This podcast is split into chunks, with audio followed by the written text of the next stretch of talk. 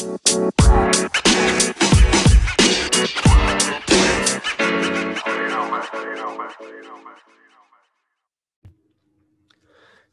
everybody, and welcome to the Space Jams podcast.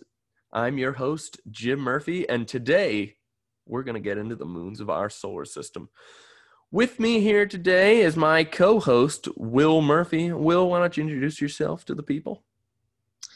Hello, lovely listeners. My name is Will Murphy, as, as your host just kindly introduced me. Uh, I'm actually the real life younger brother of your beloved host.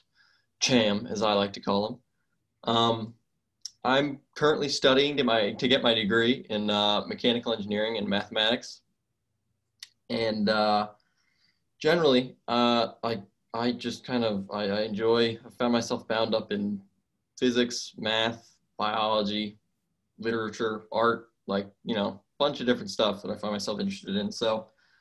Um, but as for why I'm talking to you right now on this podcast, I think and I'm going to get real here, all right? I think just the night sky is a, an inexhaustible source of like wonder and awe, you know? And I think uh, I love exploring like qualitative explanations for why the stuff you're seeing in that sky is the way it is. And I think I'm excited to get into talking about how all that works from a, like a physics perspective. So that's why I'm here.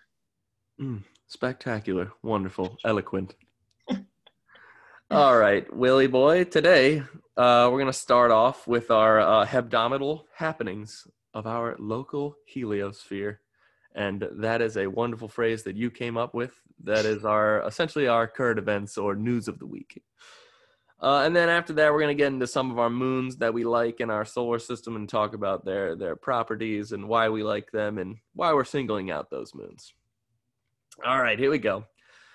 A little over a week ago, um, Bob Behnken, Doug Hurley splashed down uh, after completing their Demo 2 mission to the International Space Station. Uh, the Demo 2 mission was a SpaceX mission, and it was the first launch in uh, a little under a decade from American soil, and it's also the first splashdown um, by Americans since 1975. So that was pretty awesome. And they splashed down just last week. That's the good news, and they're safe and sound now. Uh, all went well. Uh, it's a historic day. And it's really cool. Now wait, haven't haven't Americans from the space station splashed down since then, or is that not how it works generally? Well, not generally. They haven't splashed down. Uh, what's happened is when they generally what's happened is we've been going up on the Soyuz, or we've been going oh. up from uh, different space stations and we land in Kazakhstan. And when you land in Kazakhstan, it's just a wide open, basically, field, and you actually hit the ground, not water. Wow. Yeah, so you hit it a little bit harder, and it hurts a little bit more. They say. yeah. That's cool though. Uh, I didn't. I didn't know that's not how. I never thought about it. I guess. Yeah, that's how it works. So it's good stuff. Awesome. Yeah. The very exciting part about this, though, is that this um, this launch and this splashdown uh, show the emergence of a new space age, the commercial space age. Uh, that's super cool. I actually like wrote my thesis kind of about uh, commercial and private space endeavors uh, their beginnings in the United States, and this is kind of like the fruition of it all, which is really cool.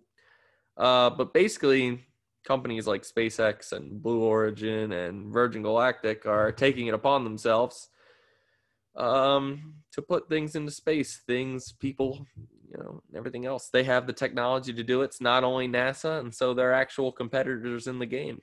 So it's very exciting. So it's a new age, and they can do it. The whole reason to have a private space, a private space program, is that they can do things uh, more efficiently. They can do more at uh, less cost, uh, especially uh, people like Blue Origin and SpaceX, which both have boosters and things that can land themselves and be reusable. Reusability is huge. Now, are there are there other international private space programs of any kind, or are they? I mean, I know SpaceX is definitely. Okay, I think it's American, correct? Is that or American based? Yeah, it's American based. Yeah. And what about Blue Origin or Virgin Yeah, Black? Blue Origin is American based as well. Yeah, mo, mo like U.S. leads in private space, um, like companies really, and in there they're kind of at the forefront. But there are others um, around the world. But I think their main their main goal right now is research based and also like putting satellites into space as well. A lot of private contracting, I believe. Okay. And they work with their respective Yes. countries' uh, space programs, I assume. Yeah. Um yeah, and then another good thing of news that we can put in there is that the um SpaceX SN5 Starship actually had uh, a test um, where it jumped or flew 150 meters. They called it a hop. Uh, and that's pretty exciting.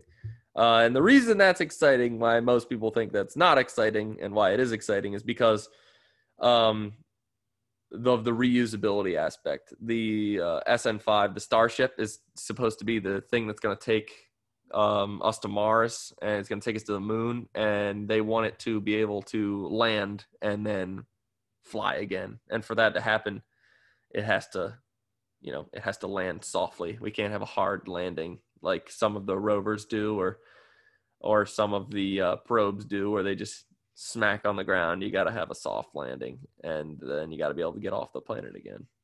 So that's yeah, I I read up a little on this when you when you told me about it, and I watched the video as well.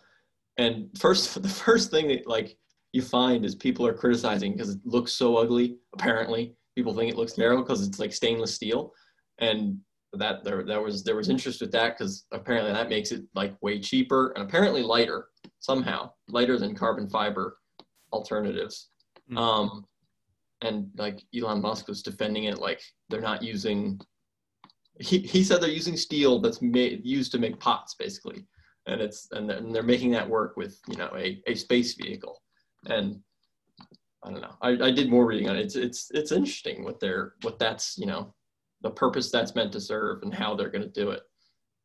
Yeah that stuff is crazy. I don't know. I didn't know that the the pot metal thing that's really that's it's like 304 stainless steel i guess when usually they use I think they've been using 301 is what they, I don't know what those mean necessarily, but 301 stainless steel is what they've been using since the 50s basically. And this is going to be slightly different, but not not not that different apparently. A lot of people saying it looks like a barn silo, like a like a grain silo. yeah, a little bit. I think though, honestly, it reminds me of like the DeLorean. Like, yeah, it does a little bit. It's it's got that look to it, which is yeah. Cool. Yeah.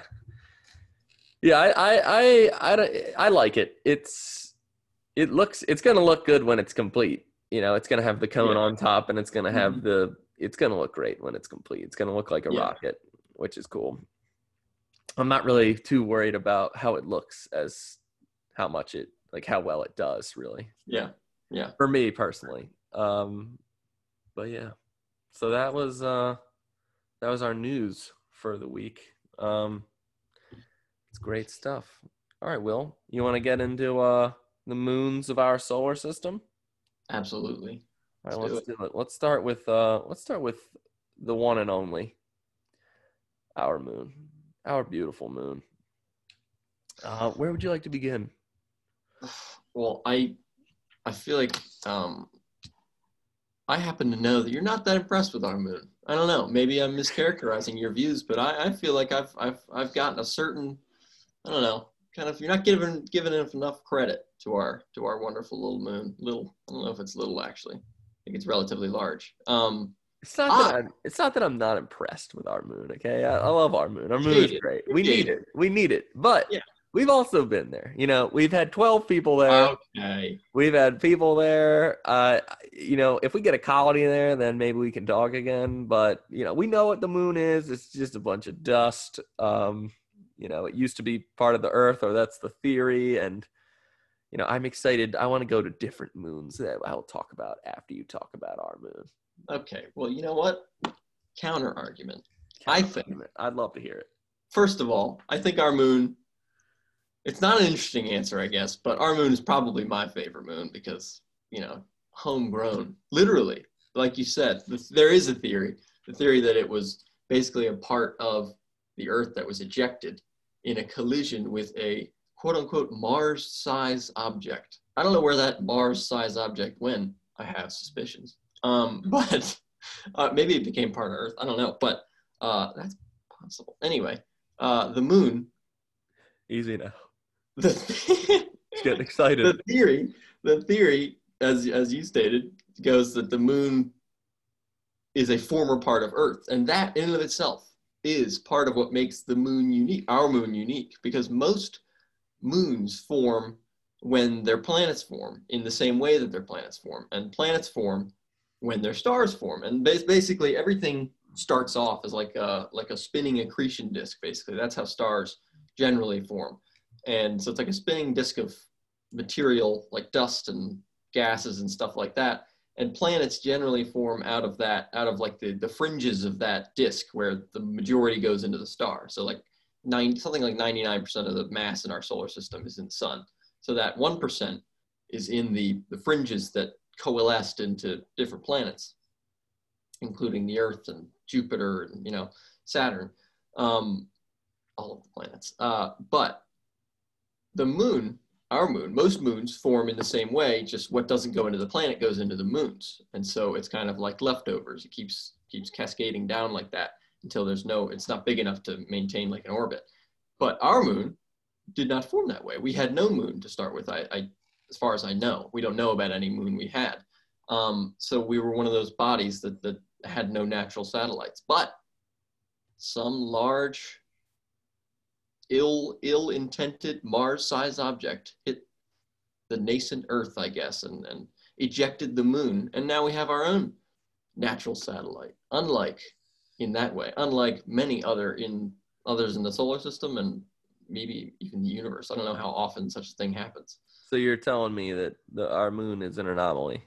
It is in that way. Yes, it is, and Alright. others. You it's know, actually because it's so large compared to Earth. I think it's kind of large compared to Earth. It's not it's not huge, but like Pluto has a moon called Charon, I think that's very large and like it actually throws Pluto off its orbit. But our moon has a stabilizing effect on our orbit that we've studied apparently in recent years, and it's actually possible that it's contributed to life's ability to thrive on Earth because of that stabilization. So our moon's kind of the best. I was about to say, yeah. I mean, we're we have an anomaly moon, how it created, and we also have life. Question mark? Coincidence? I'm not sure, so I'm not going to answer that question, but it's very interesting. Uh, my personal favorite part of the moon that I have, you know, it goes along with how big it is, is uh, the moon and the sun look the same size in the sky, even though the sun is like, uh, it's like, it's got to be like thousands of times bigger. yeah, way bigger, way bigger. Anyway, but so relative to us, the moon looks like it's as big as the sun, and this is how we can have like total, total, you know, like solar eclipses and things like that. Yeah, I think Yeah, I, I believe the the term is uh, angular diameter. It's angular. Their, their angular diameters in the sky are something like I don't know, 31 arc minutes or arc seconds. So they take up a very similar amount of space in our in our entire view of the sky. So that and that's complete coincidence, like you're saying. Yeah. There's no reason that should be or has to be true. And in fact, in the past, it's been less true than it is now because the moon is receding from Earth and it will continue to do so. But so like that's changing even. So it's kind of weird that we have that opportunity. I like the the mythology behind it. When you look at it from like a mythological standpoint, and you look at it from a scientific standpoint, like the mythological standpoint, the moon and the sun are like you know yin and yang, and they offset each other and they keep each other in balance and everything. When in reality, if mm-hmm. you put the sun like next to the moon, it would be you wouldn't even be able to find it. You know, it's just Yeah. significant like in the universe. But to us, it is that yin and yang. It's it's you know night and day. It's everything. Yeah, literally. Yeah, night and day, exactly. Yeah. So I like that part about it too. Like it keeps it keeps you know it's kept humanity it's kept humanity uh, baffled in wonder. Hmm. Quite wonderful. Yeah, the moon is That's another reason it's my favorite. It's so it's fantastic just to look at the moon at night when you can see that three dimension. You know, you can see the shadow on the edge, and it's just so clear that that is like its own very three dimensional body in space. And there's Yeah. not, there's nothing physically tethering it. I got a good picture of it last week when I was doing a little uh, home astronomy. Uh, I got Really? it was like almost a full moon. I believe it was August second, so it was almost a full moon. But in the bottom left corner, I actually posted it on Space Jams. So if you follow Space Jams, then you saw it, the Instagram. But in the bottom left corner of the picture, you could see the craters and everything, and that was the best part because you could Yeah. see the three dimensional part of it. Yeah, so you know it's real. That's my argument. Our That's the argument of why it's the best. number one, Number one, gotcha. totally. But it's also responsible for like tides and stuff, I guess, which is important or some reason. Yeah.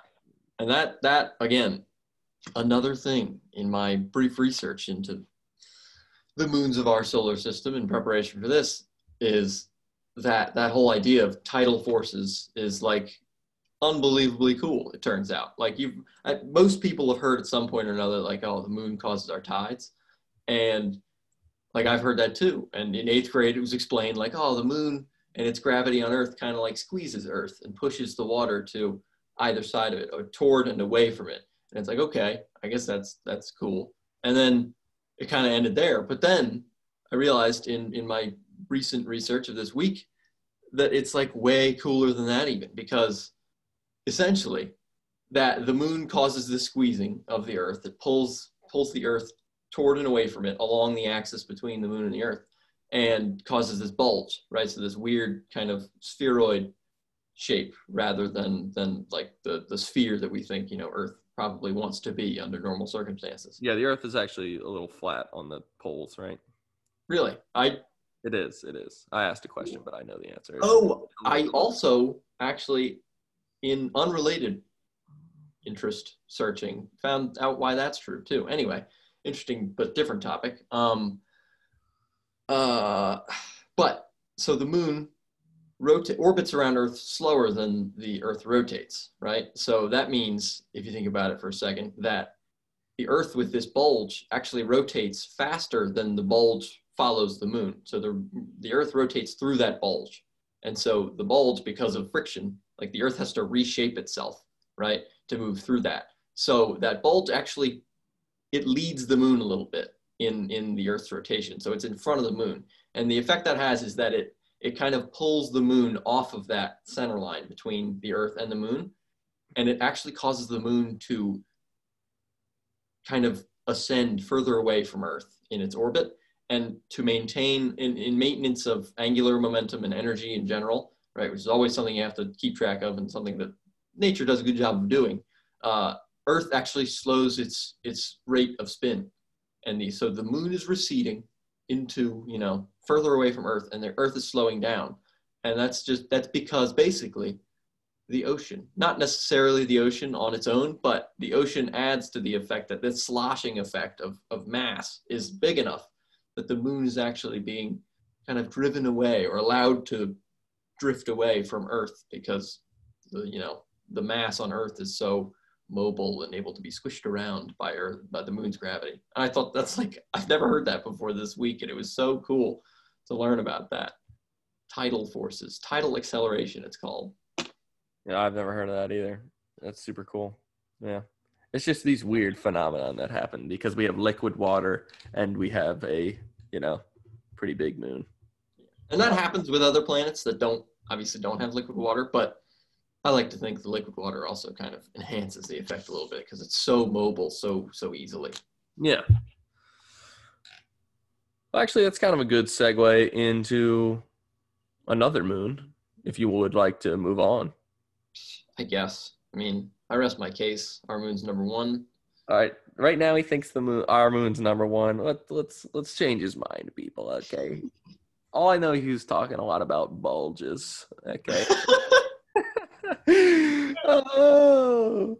All right. But let's get into one of my favorite moons. Actually, my favorite moon, um, for its mystery, uh, and that is Europa. And I wanted to bring this up that we talked about liquid water because Europa's claim to fame is that it has a very icy outer shell, and underneath, due to lots of research and study on Europa, they believe there is liquid water, an ocean, which uh, I believe they think that if the ocean is underneath there, that it could have four times as much water as we have here on Earth. Wow. Yeah, so that would be pretty incredible. But the cool thing about Europa is they believe it has a iron core. Um, they believe that core could be molten because for there to be water underneath your underneath Europa's icy outer shell, there would need to be some kind of heat source to keep it liquid or mm. to hmm. keep the water liquid.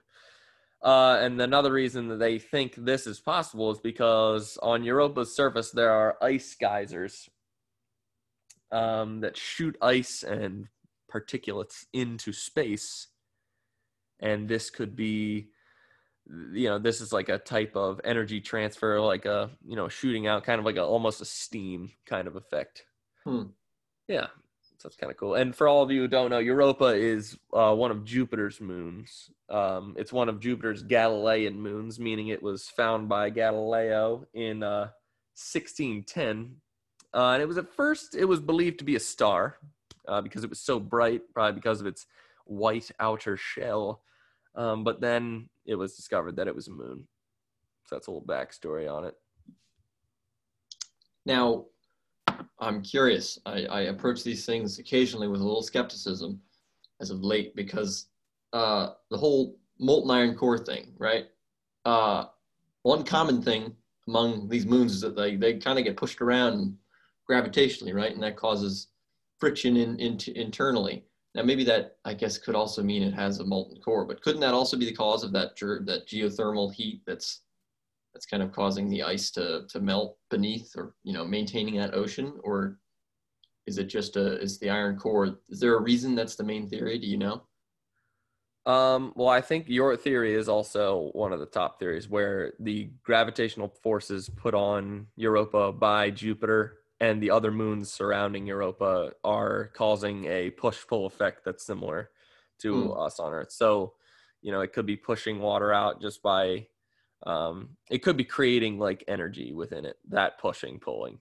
So yeah, that, that is possible. And what they believe is, what the hope is, is that when they go to Europa, hopefully, and they'll, they'll, the, the plan is to send something very similar to the InSight rover uh, where it digs deep down into the surface of Mars. Uh, the InSight rover is right now, or it's planning to. It is there now and it's digging.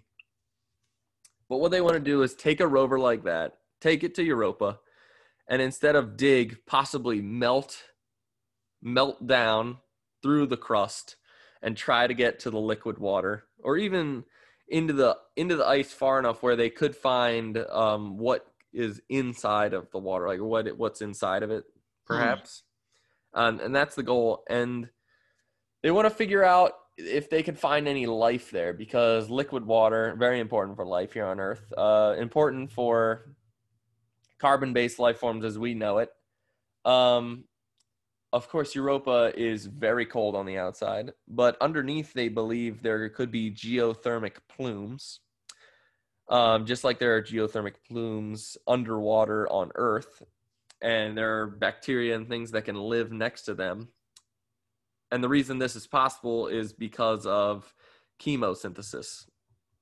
And what chemosynthesis is, is it's kind of like photosynthesis where plants use the energy of the sun and you know water and to live but this is uh, chemosynthesis is when organisms and things would use the energy from and the chemicals coming out of these plumes to survive.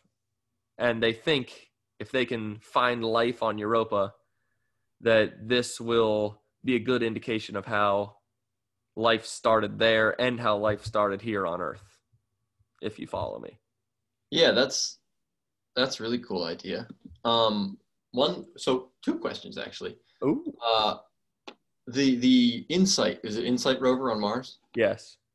How how deep when you say digging like deep into the surface of how deep because there's only so much a rover can do, right? We we have trouble digging, you know, a mile into our own crust, it seems, or a couple miles. And that's how deep does the InSight rover go? Do you know? Well, yeah, you're right. The in, the the rover, what you're talking about in general, actually, is um,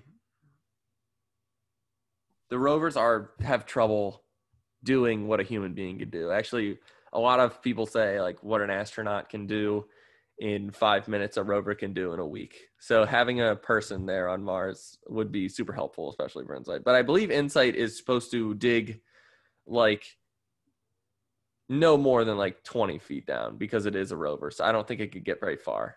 That's still impressive, though. I don't even know how that would work. I'd have to check that. I have it. It could be less than that, but I, I I don't think it's more than that. Um. Well, then that kind of either way, I I would the the answer to my next question is uh, the, again the brief research I've done on Europa. I mean that ice sheet is. I mean, I think I believe for reference, our crust, the crust of Earth, which we've never gotten through, is like 13 miles thick. I think something like that. But the ice crust on Europa, I believe, is like 10 miles thick, 10 to 15, right? Yeah, and that's what they believe. Yes.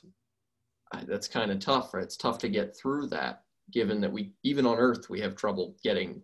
I'm not sure if we ever gotten to a distance of 10 miles on Earth below the surface, you know? Yeah. Yeah. So obviously, there are some things holding us back. Um, one of the things is that it's very far away. Yeah. Um, and the other thing probably is that our technology may not be great to get this done quite yet. But it's exciting because of the experience, like the, Yeah. the possibility of origins of life? Question mark.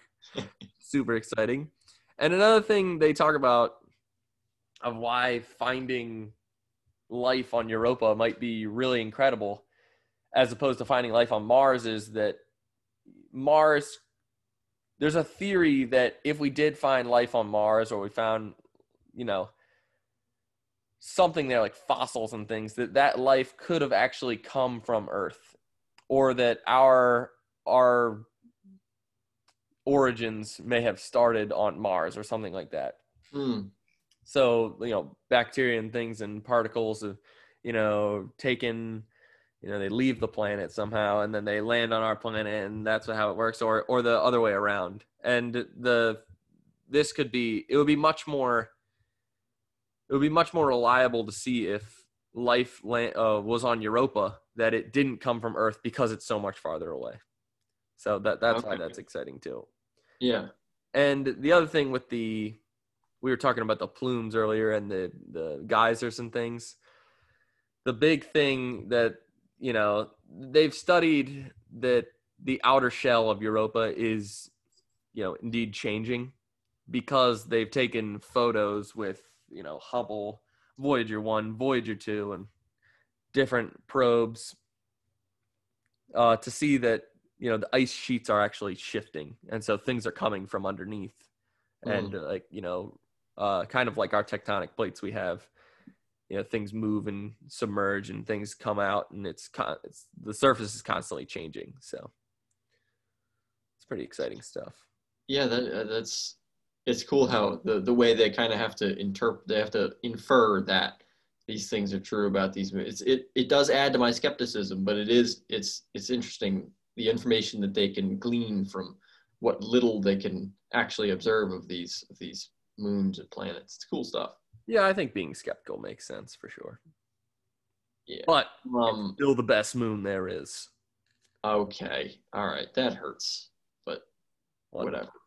Um, I think one interesting thing also that I found was that when they send probes and things to Jupiter and Saturn, right? I, I, I have trouble remembering any of the names or any of the specific names, but like Pioneer, uh, I don't know, 10 and 11, Voyager 1 and 2, Cassini, Huygens, I don't know, there's something, there, there's plenty of them, right? And the coolest thing I thought, second what?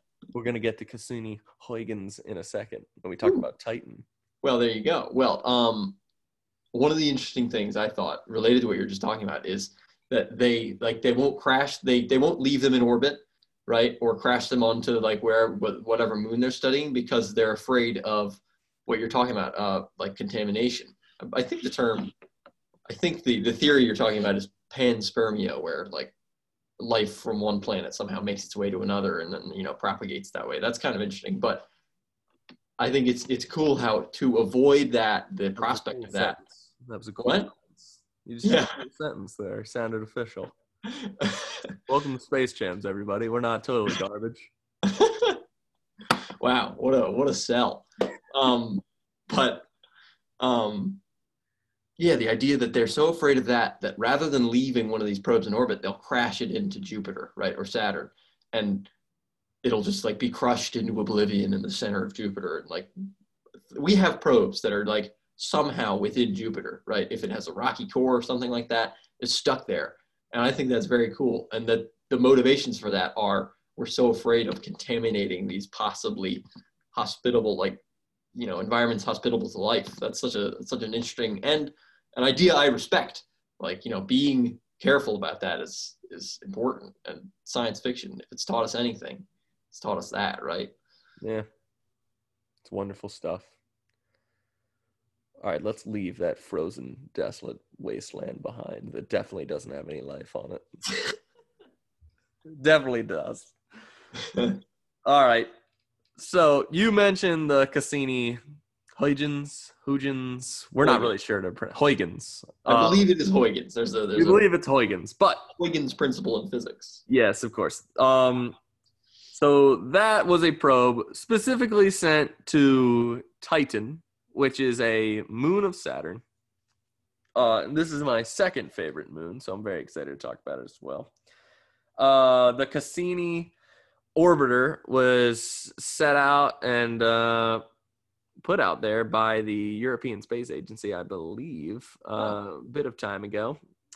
And its job was to look at the surface of Titan and everything and check out its atmosphere, while the Huygens uh, probe entered the atmosphere and actually flew and landed, kind of crashed, I think, on Titan. And there's a video of it. It's really cool, and it shows Titan's like mountain ranges and things, and its foggy atmosphere. It shows it entering its atmosphere, and you can see a lot.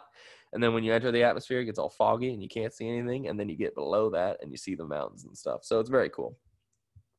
Titan, super cool moon. Um, I love it because it has liquid methane pools of liquid. Obviously, liquid methane pools of liquid. There you go. Good, good distinction. Yes, yes, it is. Um, and there's we don't I don't know how much we know about Titan except it's been a fan favorite in science fiction for a long time, and it has possible properties that it could sustain life. It has oxygen, hydrogen, and carbon dioxide in its atmosphere. It's very cold. Um, but it's a place where they could find life as well. They believe life could possibly be there on Titan, and so it's a very interesting um, celestial body, and I, I'm very excited. I like it for its mythological, you know, stance, its scientific stance, and its science fiction stance. I, I- I just think it's a cool place. And the um, the other thing is they their NASA is planning on sending a. It's like um, it's very similar to the hover rotorcraft we're sending to Mars right now, Ingenuity, except they want to send it to Titan and they want to send it in 2026. It's called the Dragonfly rotorcraft. And they would send it in 2006. It would have an eight year journey and then it would land and then it would spend two and a half years making over a hundred flights uh, flying around uh, Titan's surface. So that'd be super cool. I'd love to see that. Uh, it's going to take a decade and more, but uh, it's going to be super cool when that happens. I think I need to see that video that you're talking about of of the Huygens probe touching down on Titan. That sounds like uh, again in that that same you know habit of crash landing things on in Jupiter. One thing that always Jupiter it's less interesting because it's like probably just a big ball of gas. There's probably not much actually going on the center. Yeah. maybe there's some rock, I guess. But with Titan, you get that. I mean, it's entirely possible that my dream has come true, and I'll I'll get to see a video of, you know, an alien object landing on an alien world right? That's like the it's our we're the aliens, I guess. But still, that idea that nothing, basically nothing has happened there, right? That wasn't completely like, you know, an asteroid or a, comet hitting it, right? Something like that, a meteorite hitting it. Nothing, just wind and basic activity, right? But then all of a sudden, a metal probe from another world lands there. We have video of that happening. That it sounds like the coolest scene in like I can't think of something right now that's cooler than that right there. What an interesting. Oh. Yeah, it'll be cool. I. Well, if you want to know where the link is, it's definitely on Space Jams on the Titan post, which is like a couple months back, but it's at the very end. It's not. It's um you have to copy and paste it in there, but you can find it, and it's pretty cool. Uh, I certainly love it. Titan's second fave. You know, it's not a water planet. My first favorite was the water planet Europa. Second favorite's Titan. Uh, it's got land and it's got you know pools of liquid methane, so pretty cool stuff. Possibly life? Question mark. uh, yeah. So that that that's my that's Titan. So there's one and two, and the moon has now been kicked all the way to three. Um, okay. Wow. But uh, there you go. You know, you can keep on trying. Does it at least make three? It better make three. Yeah, yeah, I think we can give it. I think we can give it three in my book. Um, yeah, I guess so. Okay, but maybe we should take a poll from the people, from like the six people listening to this, who we're all related. See which moon they like the best. I mean, we wouldn't get. I mean, we, we could get very definitive answers from a from a small audience. You know. Yeah, we could. We could get it answered one once and for all. No questions. Yeah. No. Yeah indecision. Six people basically sums up the whole population. Pretty much, usually. Yeah. Oh, all right. Moving on. On our way to Neptune. Neptune, indeed. To visit one of your faves.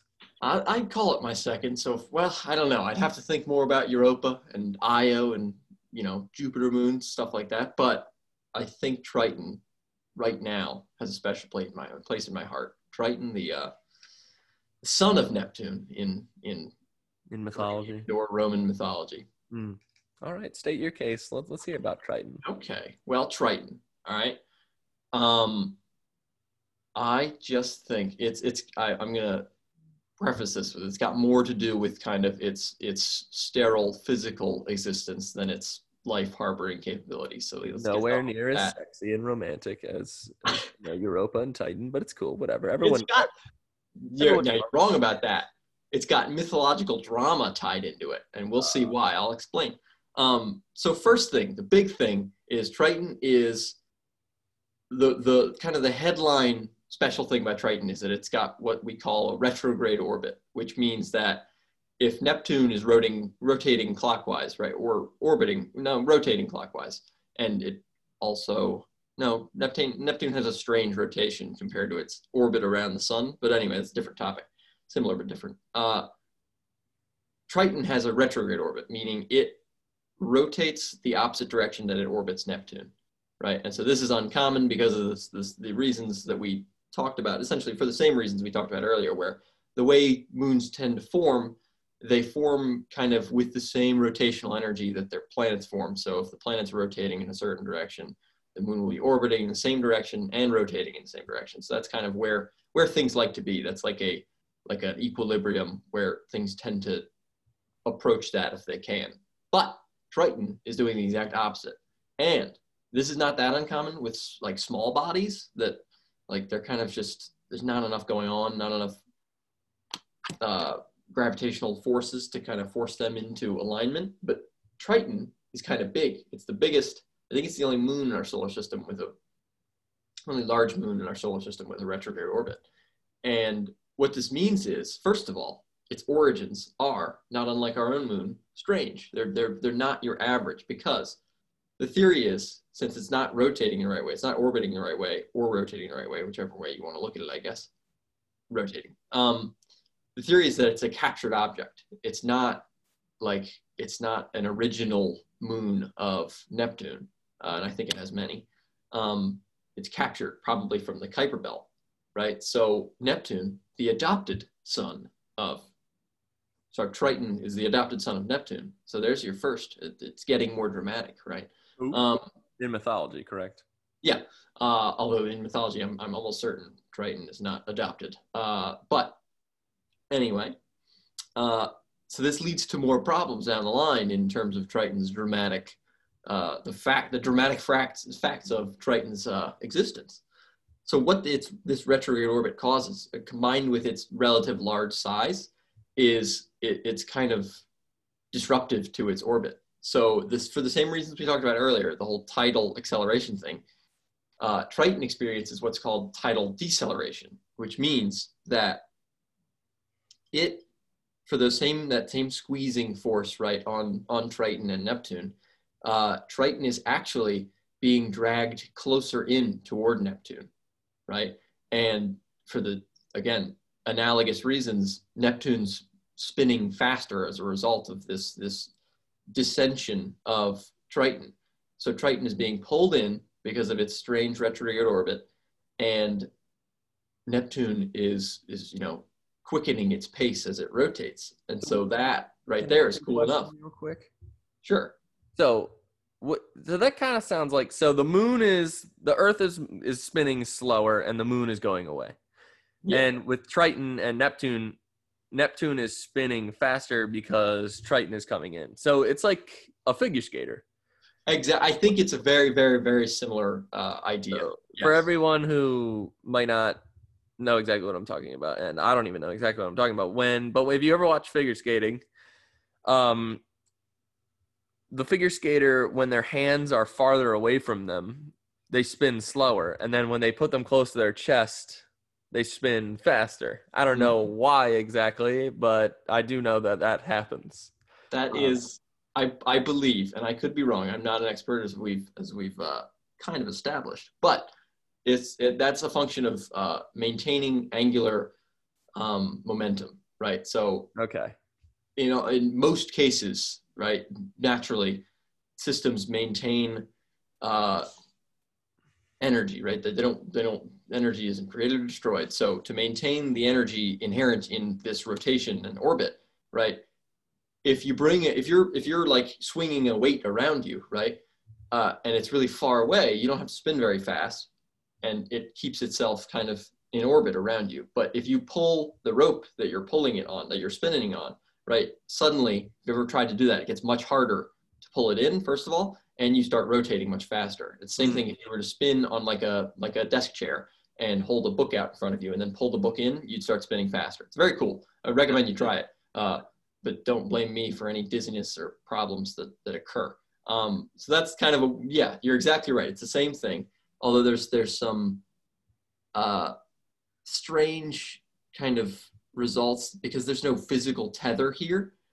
It's a little harder to think about, but it's the same concept. Um, Yeah. so that yeah, that's exactly right.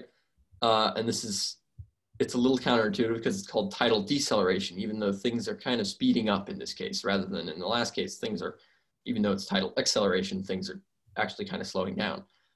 Interesting stuff. So Triton being reeled in by Neptune because of its its errant behavior, essentially, right? The adopted son. Of And- the stepfather, stepson situation. It's always tough.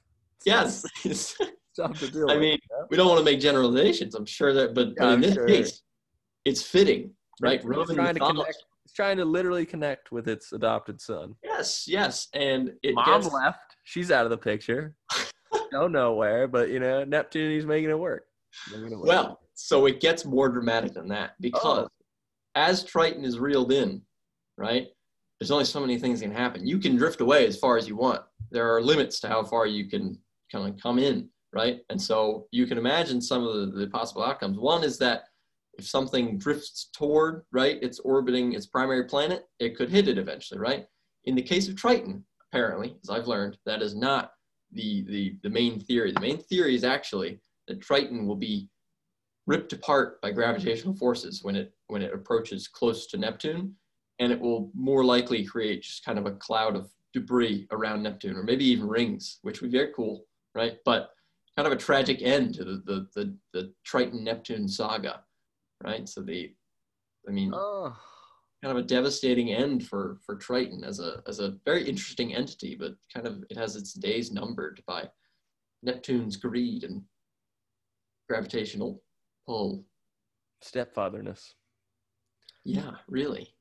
So let me get this straight. Um, so your favorite moon is our moon. Yeah. Uh, and then your second favorite moon is going to be torn apart. I'm afraid that that sounds about right. Yeah, I can't deny that. You can really pick them.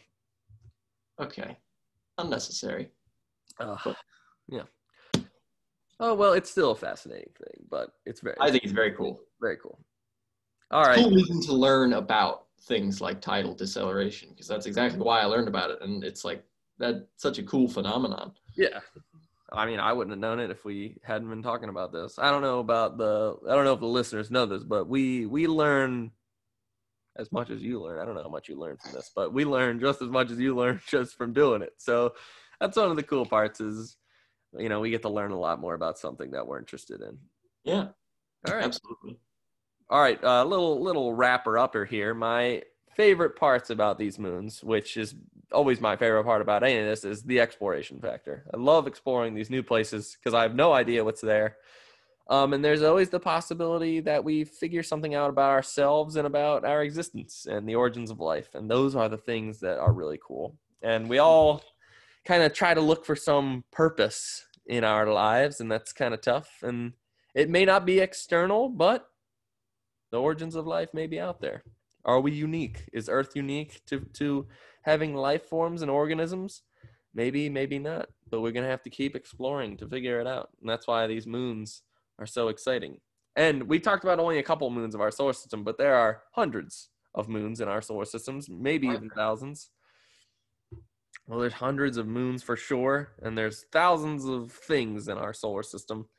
Um, but they're all they're all pretty cool and i recommend you all check them out. I posted about a couple of them on our instagram page but uh just do them for your own curiosity. They're really cool. Any any closing statements?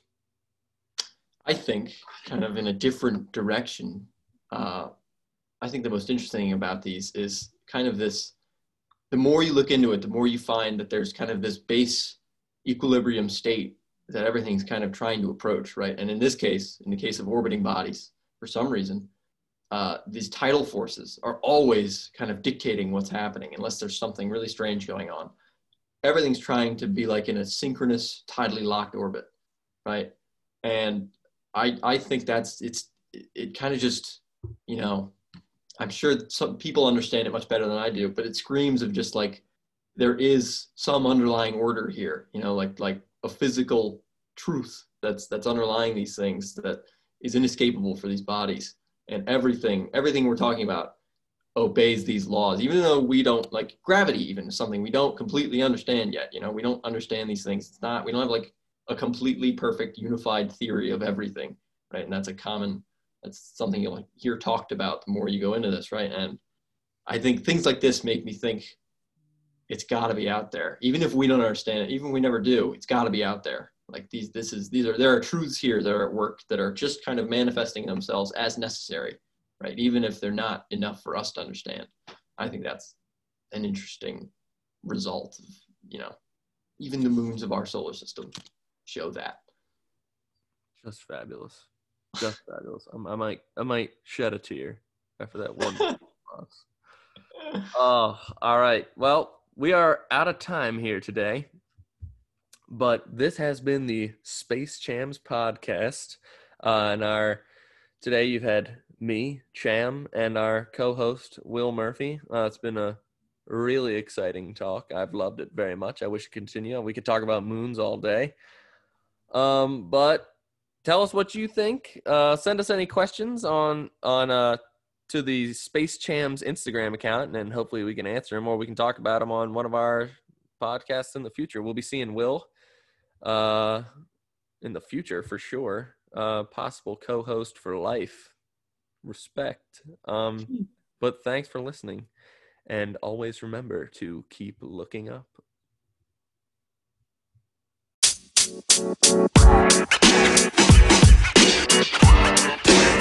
Man. You